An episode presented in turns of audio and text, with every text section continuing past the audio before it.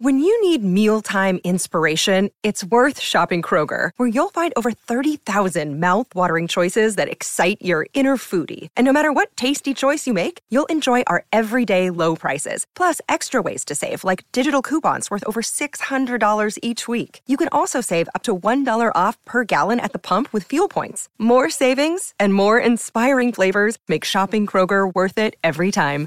Kroger, fresh for everyone. Fuel restrictions apply. Do the Spurs have a chance without Kawhi Leonard at 100%? How much of a chance do the Celtics really have versus the Cavs? Why do fans feel so damn protective of their teams? The only question left is say it with me you win.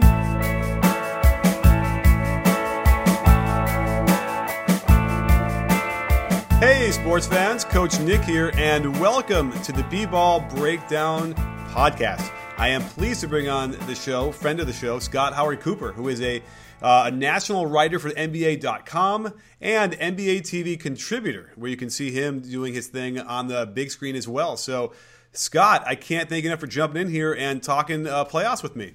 My pleasure. Great to visit again. Absolutely. Well, uh, and I guess I think I'm going to see you perhaps for the finals. Are you going to, you're going to be on the road for that, or you're certainly will probably be in Oakland, right?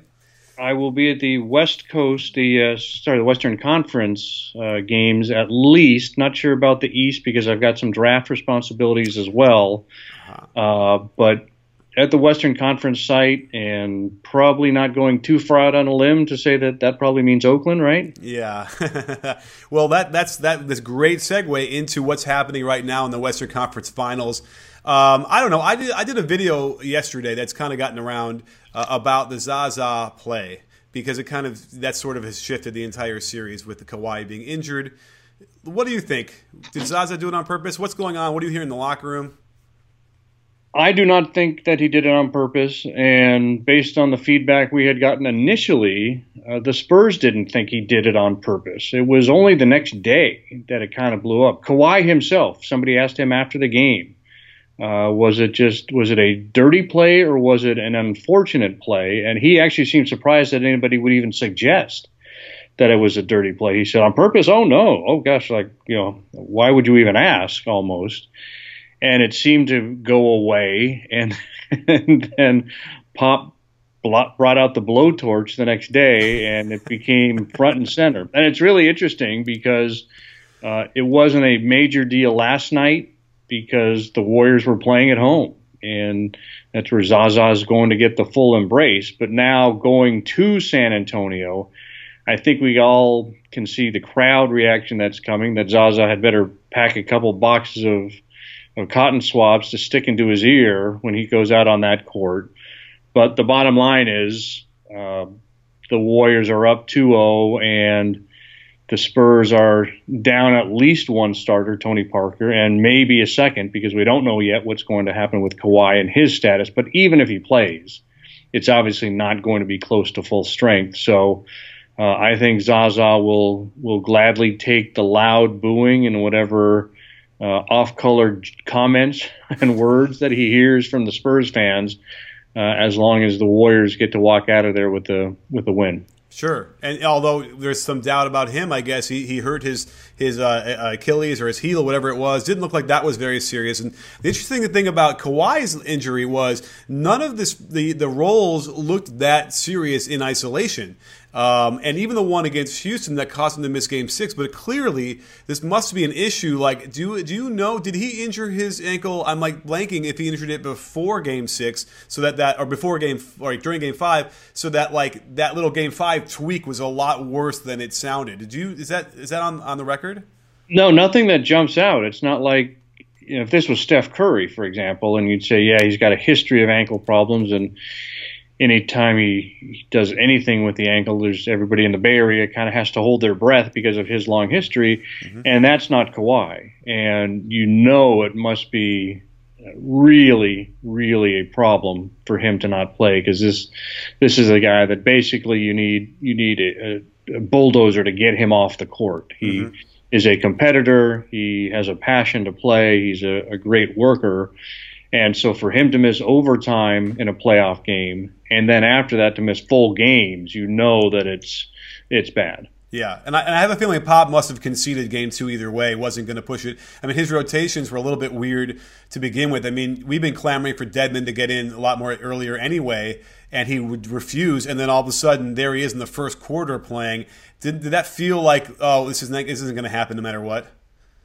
Yeah, especially once you saw how the game started. Yeah. Uh, I would never say that he conceded anything because uh, he also saw that his team in game one that reminded people that crazy things can happen. And he just didn't think crazy two crazy things would happen that there would be two games within the game in the in the opener of the series because it was the Spurs jumping out to a huge lead and then it was the Warriors playing just as well down the stretch to win the game.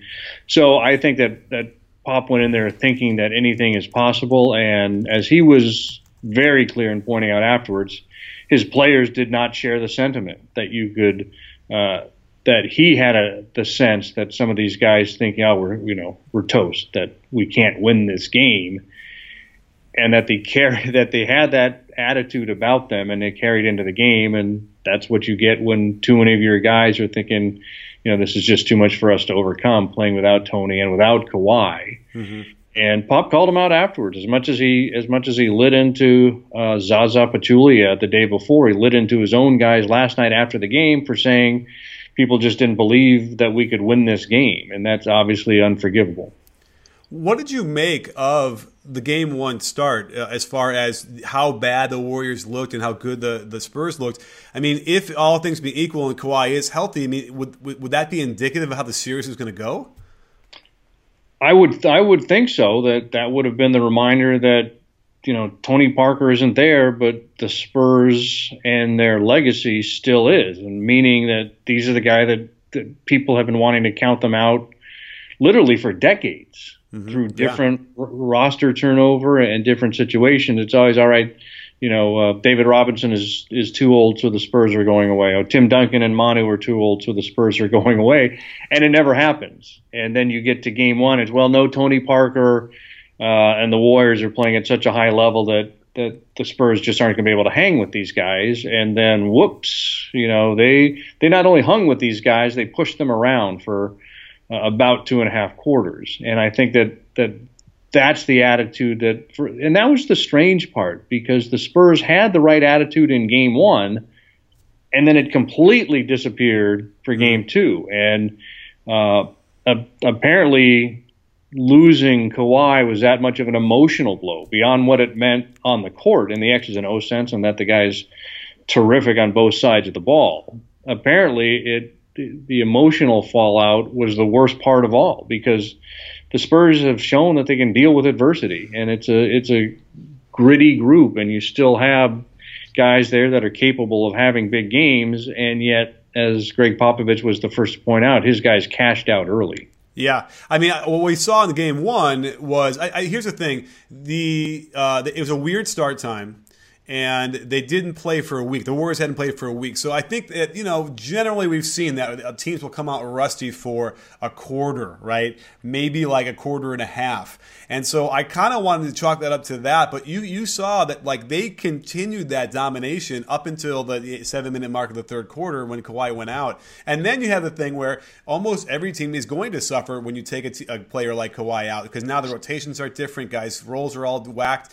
And then certainly in game two, it felt that same way where even though and I thought like Jonathan Simmons was replacing all of his scoring, right? He was he was really scoring well. The other guys couldn't seem to get off. And I got yelled at on Twitter, you know, for all night for saying that. I said, you know, Jonathan Simmons has replaced Kawhi's I, tried to make it seem like he replaced him scoring, but somehow they, they took that to mean that he replaced him completely on in every facet and um, and so that's an interesting thing. Where um, anyway, so the point being that yes, I, it, looked to me that like they were explo- exposing some serious flaws that the Warriors, I guess, might still have. Imagine that people on Twitter just wanting to scream about something. Oh my goodness! You know, it was really nice to, to, not have Cavs Twitter on on Twitter for a little while uh, while they were waiting. Uh, right. Um, I don't know about exposed, but um, clearly it's, it's just the back and forth nature of the series. Not only game one was obviously, as I said before, two games within one, and then to have such a dramatic shift in approach by the Spurs and personality and an attitude that, uh, you know people on Twitter, if they want to yell at you, tell them to go yell at Pop because Popovich was the one saying after the game that Jonathan Simmons was the guy who showed up and maybe the only guy. After that, it, the list of people that have reason to hold their head high about giving a great effort on the Spurs got really, really short once you got past Jonathan Simmons. So I think your point is well taken. Um, you don't replace Kawhi Leonard, but maybe the best way to put it is is Jonathan Simmons did very well at picking up the slack, at stepping into the void, and and doing his part. It's just the other four guys on the court with him at the same time, or the the rest of the roster through the whole night, didn't come close to doing their part. Um, you're around the team now. You're around you're in the locker rooms and stuff. So you know, is there an update on Steve Kerr and what's going on with him and how he's feeling and whether he might come back?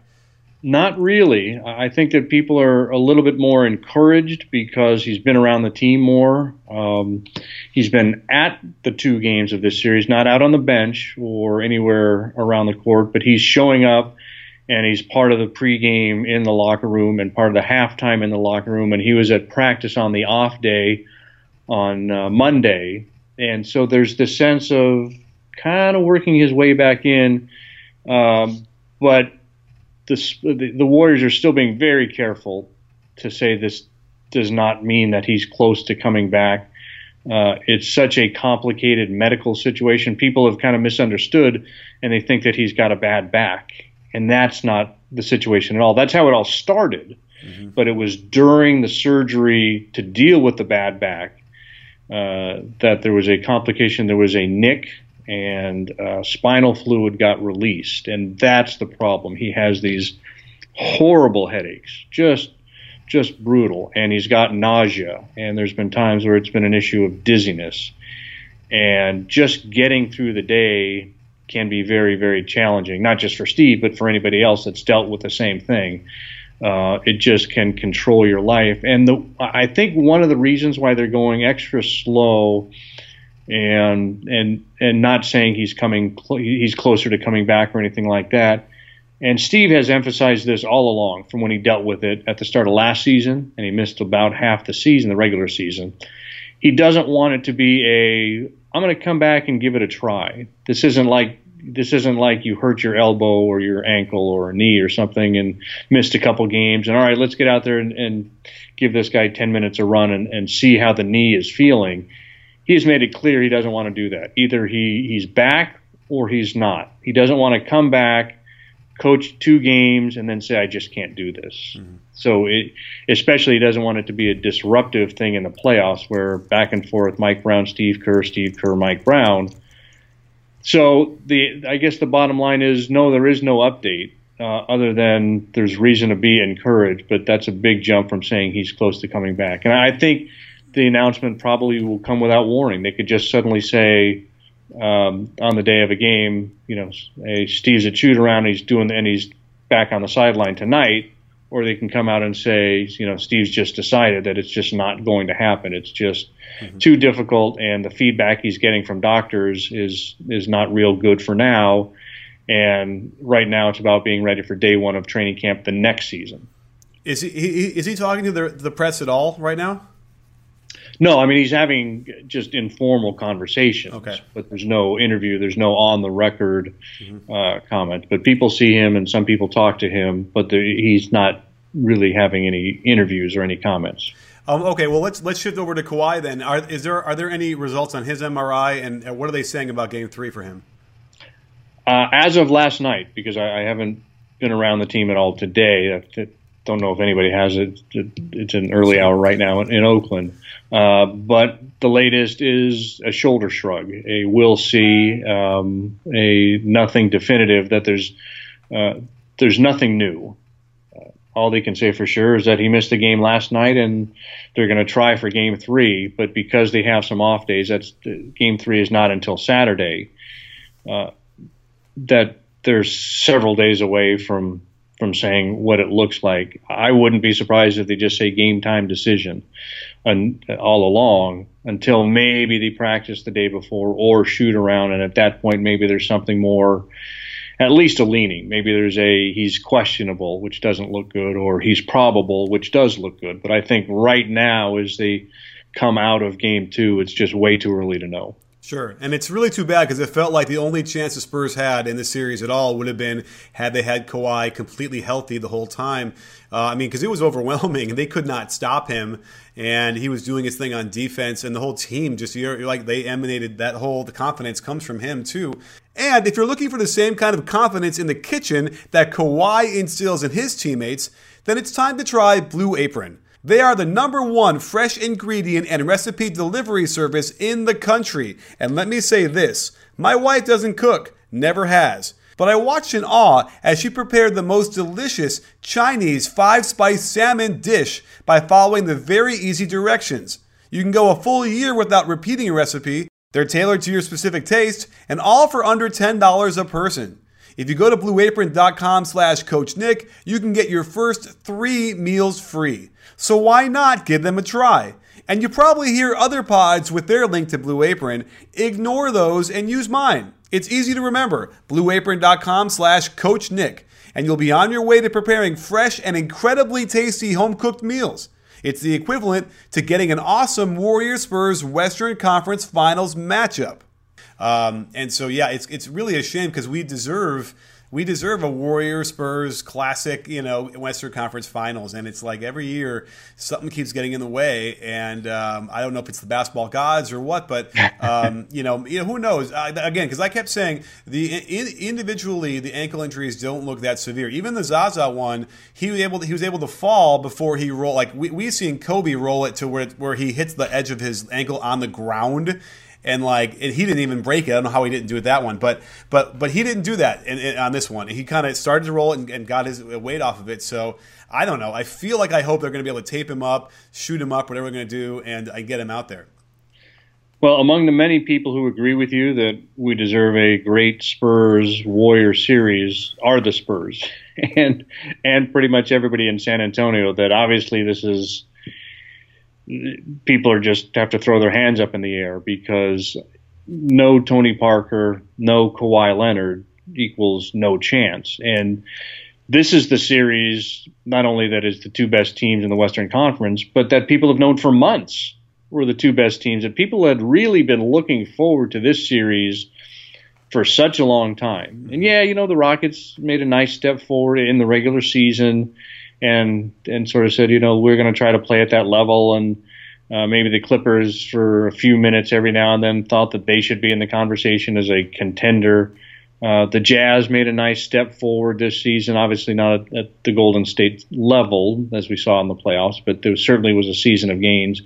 But even with all those all those other people trying to insert themselves in the conversation, I think everybody all along knew that it was uh, a Spurs Warriors world in the in the Western Conference, and everybody was saying, "Boy, this could really be a good conference finals," and and I think it would have been, and that's the thing that. Boy, I, I would have loved seven games of the healthy Spurs against the healthy Warriors, and it's it's not going to happen. And uh, the fans probably feel a letdown, but imagine the feeling among people in San Antonio, and especially the people inside that locker room and in that front office. Yeah, it's really too bad. But who knows? Maybe they'll he'll do a Willis Reed and uh, come out there and uh, and at the very least inspire everybody and hopefully uh, contribute. Because yeah, I don't want to see another blowout series like the Warriors have been having. Uh, right. I'm not sure the Warriors do either. They probably need to be tested a little bit because uh, what they're going to face in the finals, in theory, is going to be a whole lot more difficult than anything they faced before yeah, they're getting those comments a lot, and from their perspective, they have been tested. Uh, obviously not in a series when they go 4-0, 4-0, and now 2-0. They're not getting anybody that's threatening to eliminate them, but that there have been enough moments in games uh, that they felt like they had to play sharp. Certainly, game one of this series, if they didn't have their act together, mm-hmm. uh, the fourth quarter especially, but probably midway through the third quarter, they would have lost that game. Uh, they got a test in I can't remember which game, but one of the games against the Jazz yeah. in the second round. Um, game one against the Trailblazers. That was what happened when you get big offensive showings from from uh, Lillard and McCollum on the same night, And so that was a little bit of a, a I don't want to say a scare, but that was a that was a reminder to the Warriors. So it's been few and far between. There haven't been regular tests, and again, sweep, sweep, and now halfway to a sweep. Uh, you're not thinking that these guys have had a real scare thrown to them, but uh, the Warriors are telling everybody because now, as I said, this is coming up more and more that yeah, they're getting enough of a push that that teams are out there that, and part of it is you just want to say the nice things and you say the right things about your opponents and say, oh no no these guys are, you know these guys are all NBA players and and they're giving us something to think about. Uh, there have been a few games, but you're right, not a lot. Yeah, I mean they have to have a loss almost. Like you almost think like they need a, loss or two just to kind of make sure. But but uh, again, it doesn't look like that's going to happen the way they're playing either way. But, maybe, but could you say the same thing about the Cavaliers though? That's the thing that if if it ends up being Cleveland, Golden State, and I say if you don't assume anything, especially in the Eastern Conference. Um, it's possible the same case could be made about the Cavaliers. So it's not like that. If this does turn out, and I think that Boston will be at least competitive. More, I can't imagine that that'll be a sweep. Maybe I'm proven wrong, but but that's my thinking now. Um, but it's possible that the Cavaliers show up in pretty much the same situation mm-hmm. as as the Warriors, and so it's not like it's any it's not like it's any great advantage to say one of the teams, boy, they've been tested, they're more ready for the finals. It could be that we're going to show up with two teams that are very well rested. Yeah, well, that's the other thing. So we're looking for the Cavs tonight to have, a, after a long layoff, they could very well be rusty. At the very least for them, it's a relatively normal start time. So, and it's not a weird Sunday early morning game. So, or, or for me, it was morning or, or like midday. So uh, that might be a, a difference maker for them. So, you know, we're talking about the Cavaliers and the Celtics, and you know, what were your thoughts coming out of the out of the seven game series between the Wizards and the Celtics? I mean, did did, did the Celtics distinguish themselves enough to, to, in your mind, to, to think that they can they can get more than a game off of the Cavs?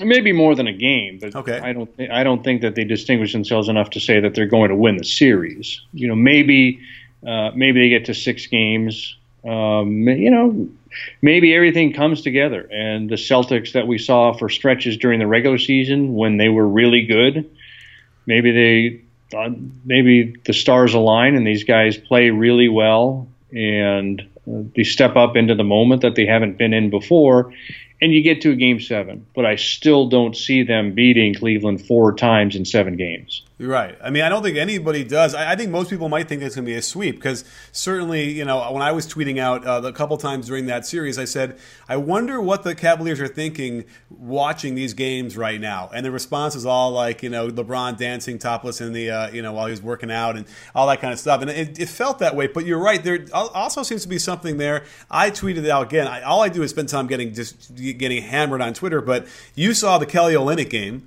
uh, in Game Seven. It was fantastic. And I said said it's, it might be, and I said it might be time to maybe consider that he can be an X factor in this series. and uh, the Cavaliers fans came out in droves to let me know that that was a joke. Well, again, they just they just need to have something to yell at. Um, the Celtics need somebody to be that Kelly Olynyk, and it doesn't have to be Kelly every single game, but it can't just be fourth quarter. All right, Isaiah, you know, you you take us across the finish line. There has to be somebody, uh, and maybe in some cases it's just really good defense from because the Celtics have a couple of those guys. Um, so it, it's possible that it can be a close series. I, I still think that the Cleveland's going to win, and people are going to be upset if you say they're going to win four to one, and who cares? That again, it, it, you can pick their team to win convincingly, and people are still going to people are still going to go on a crying jag about something, and you're putting our team down and, mm-hmm. all that other stuff. Uh, I think most people would agree that Cleveland is the favorite in this series, and whether it's in four games or whether it's in seven games is probably the only thing that that needs to be determined. Well, I'm kind of curious if we could look at that for a second, just because we're talking about what could the Celtics do to really hurt the the Cavaliers. And I mean, the first thing that we talk about that comes to my mind is you know their transition defense was so bad uh, in the regular season, and we just no one ran on them as much in, in, this notion of oh they don't run in the in the playoffs it slows down, which is eh, sort of kind of true, but um, you know that's why we were kind of hoping for John Wall to make it because he's a one man fast break. Um, but I'm trying to so I'm trying to picture that. So obviously, like Isaiah going off would have to be a component to any win they have, right? Yes, yeah. There, there has to be the All Star playing like an All Star. Okay. Now the other thing would be they'd have to contain LeBron James relatively well, um, and because uh, his problem is you can shut him down sort of offensively, but then the other guys get all the threes. So who's going to do that? I mean, I, I guess we're thinking that Jay Crowder is going to be that guy. You're thinking Jay Crowder, and in the backcourt because the other name that comes up is Kyrie Irving. So Avery Bradley, uh, they've got to be able to, to defend the backcourt as well because while LeBron is obviously the guy with a capital T H E, mm-hmm. um, as you mentioned, there's other guy, other players on that team that can hurt you, and you may get a game where LeBron is is pretty quiet in the scoring column. Maybe he's got 14 or 16, and you're thinking, "Wow, this is great. We've taken we've taken care of LeBron offensively." Except that, wait a minute, 11 assists. Mm-hmm. Uh, he, he can beat you with the assists. He can hurt you on the boards. Uh, he's obviously got the composure of somebody that's that's made deep playoff runs every single year. Uh, so you don't shut down LeBron James. I think what you have to do is if you can keep him off, if you make him a passer and, he has the ability to be a very, very good passer, you make him a passer and then other guys are missing shots. Yeah. So it's almost it's almost a, a, double thing. Is you have to be able to uh, get LeBron into an area that you want him to get in, which obviously is not necessarily an easy task because yeah. that's why he's LeBron James. But you have to have him play the game that you want him to play. And then the second part has to be the rest of the Cavaliers cooperating and them not hurting you. So that yeah. that's what Cleveland's so good is that even if you even if you get their best offensive threat down to 14 or 16 points a game, there's still the oh yeah, you know other guys can beat you as well. Yeah, I mean, because to, to, me, I don't. I think as a Celtics standpoint, having Avery Bradley on Kyrie is a really good matchup. I mean, I think he can he can defend him and make him work. I, I like the the Crowder has the, the the, the stoutness, whatever you want to call that, to defend LeBron. Because right. I almost feel like they, do not double him, trying to goad him into as many outside shots as you can, and then just make him work but then stick to the other guys. And so you're right. All of a sudden, you realize, you know, Marcus Smart is an instigator and he can also play defense really well. Al Horford can kind of, you know, he doesn't rebound so well. So the question is, is he going to be able to keep Tristan Thompson off the boards? Because that might end up being the biggest thing. Because I got to tell you, Tristan Thompson is just below LeBron, I feel like, in how valuable he is keeping those possessions alive, especially in the offensive end and one of the things that really needs to go right for the Wizards is, and we'll see this right away, but just we were talking a few minutes ago about the game one start by the Warriors mm-hmm. against the Spurs. The Wizards need that to happen in game one of the Eastern Finals as well. They need to, they need, yeah, they, they need Cleveland to look like a team that hasn't played for a while. And Washington has to be able to say, we've got a little slingshot coming into the series because we just won a game seven and we've got an emotional run going. And um, maybe nobody expects us to win so we can play a little looser. They need to be able to jump on cleveland uh, in game one. I think that, that that's a big factor as well. Yeah, I like that because you know all they want is one of these games. They, obviously, they're not thinking about getting two. They want to steal one. And you're right. Just like how the Spurs were going to do it, uh, if you get confidence in a young team that hasn't been there before, you never know. It's just so hard because you, you just keep thinking of the image of LeBron James in your head, and LeBron James in your head is just that guy who you can never bet against. You can never assume anything about them, no matter how you want to. And I, I know all, all people I'm, I'm, following me are thinking that I'm looking for him to fail. I'm not, but I do like the underdog story. As I, I, who wouldn't? Um, so yeah, you're right. It seems like there's everything would have to kind of really fall in line, and at the very least this is the game. This is the one chance where they might have a little leeway if they're a little if the Cavaliers are rusty, where they don't have to be absolutely perfect. And then who knows what happens in the Garden? Now I take it you've been to the Garden in the new TD Garden to see games. Is that is that fair enough to say? Yes. And so how how would you rate that experience from, for a visiting team? I don't know that it's when you talk about boy that's a tough place to play. I don't know that that comes up. It's it's I mean, I, in Boston, they have the obvious contrast to the previous building, which Boston Garden was one of the all time Lions dens mm-hmm. for opponents for a million different reasons. The atmosphere, uh, maybe Red Auerbach had a couple tricks up his sleeve about cold water in the shower and or turning up the heat, uh, cranking it to full blast on the heater. Uh, different thing. Not that would suggest that Red Auerbach ever would have done anything like that. Of course, wink, wink. Uh, but yeah, I, I think it's considered a nice building, but not like, boy, this is really tough. It's like, you know, it's like going into Oracle or in Oklahoma City is tough, and there's a few other places out there. I don't know that nobody puts it down, but I don't know that anybody necessarily says, you know, boy, just the atmosphere there is, is something that can break a young team. Yeah. I, I, so I have to imagine looking forward, if they don't win game one, it could very well be a sweep. Like if they can't get a handle on this one, then it's going to be, you know, then it's they're down two love already probably, and then they're going into Boston. So it, it definitely feels like tonight there's a lot of pressure on them. No, don't go saying nice things and, and giving some positive feedback to the Cavaliers. Never. No, I, want, you know. The, the, Cleveland fans are going to wonder what your what your motive is if you're trying to sneak one past them. Eh, you know, I don't think that we're trying to find bad things about the Cavaliers. I don't think it's necessarily people searching for the negative. I think I think it's a fair discussion. It's really a compliment to the Cavaliers.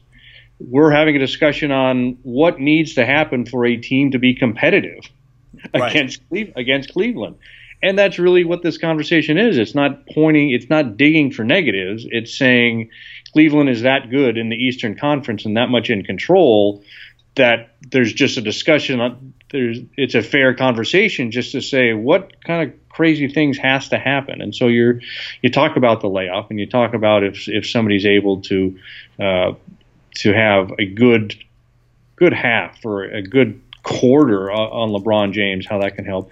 I don't see that as searching for negative. I, I see that as as a just a conversation on who can give this team a game, let alone a series in yes. the Eastern Conference. And and, there, and it, there's a culture in Cleveland of wearing their heart on their sleeve, and also probably still feeling like the younger brother or whatever that term would be that they you know they just maybe they're not quite getting the respect that they deserve, even across the country. You know, as as Cleveland as a city, and mm. so you know they yeah.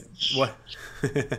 Yeah, I mean, whatever. That, that's there's fan bases. Every fan base thinks that everyone's out to get us. Yeah. Even even the best fan bases, it's not hard to find a thread of woe is me and you know the the, the crybaby syndrome and you know things take care of them on the court to take care of themselves on the court. Mm-hmm. And Cleveland was the best team last year and deserved to celebrate. And whoever wins this year will be the best team on the court and will deserve to celebrate. And that's the bottom line. And fans are always going to say, you know, if their team loses, we got screwed. And it's always going to be, not always, but there's always going to be a layer of the fan base that is going to be the refs are against us, the league is against us. There's always going to be somebody standing on the grassy knoll. There's always a conspiracy theory out there on why their team lost. But I, but you play seven games and somebody's going to win four of them and, and that's the team that deserved to win. Now maybe there's the occasional unique circumstance. If you're the spurs you're thinking yeah well we just wish it would have been beating the spurs instead of the the partial spurs. But you go into a situation and if the celtics and cavaliers are healthy through the entire series the best team will win. And if the cavaliers advance and the Warriors advance, and we're still saying if, if they advance and both teams are healthy, the team that wins four games will be the best team. And after that, it's all just background noise from fans. For sure. Well, I cannot thank you enough, Scott, for jumping on here with us. Uh, you are the Cleveland Cavaliers of NBA writers, and uh, also always awesome to read your stuff on NBA.com and to, and to peep you over on NBA TV. Uh, what, what are you working on right now that we can expect to see up online? Well, I, I, covered games one and two of uh, Cleveland. Of see what you did to me.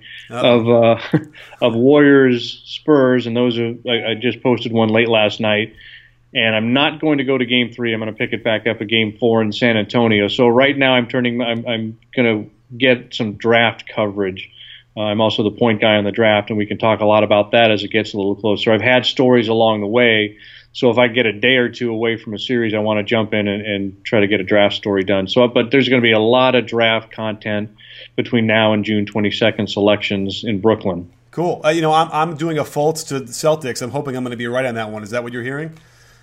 Oh, I, I would think. I would be surprised if it wasn't. I'll put it that way. Okay. Well, you know what? You have to come back on and talk about that because there's a lot of parts that Ainge is going to have to deal with, and uh, I can't get that straight in my head either. So you can help.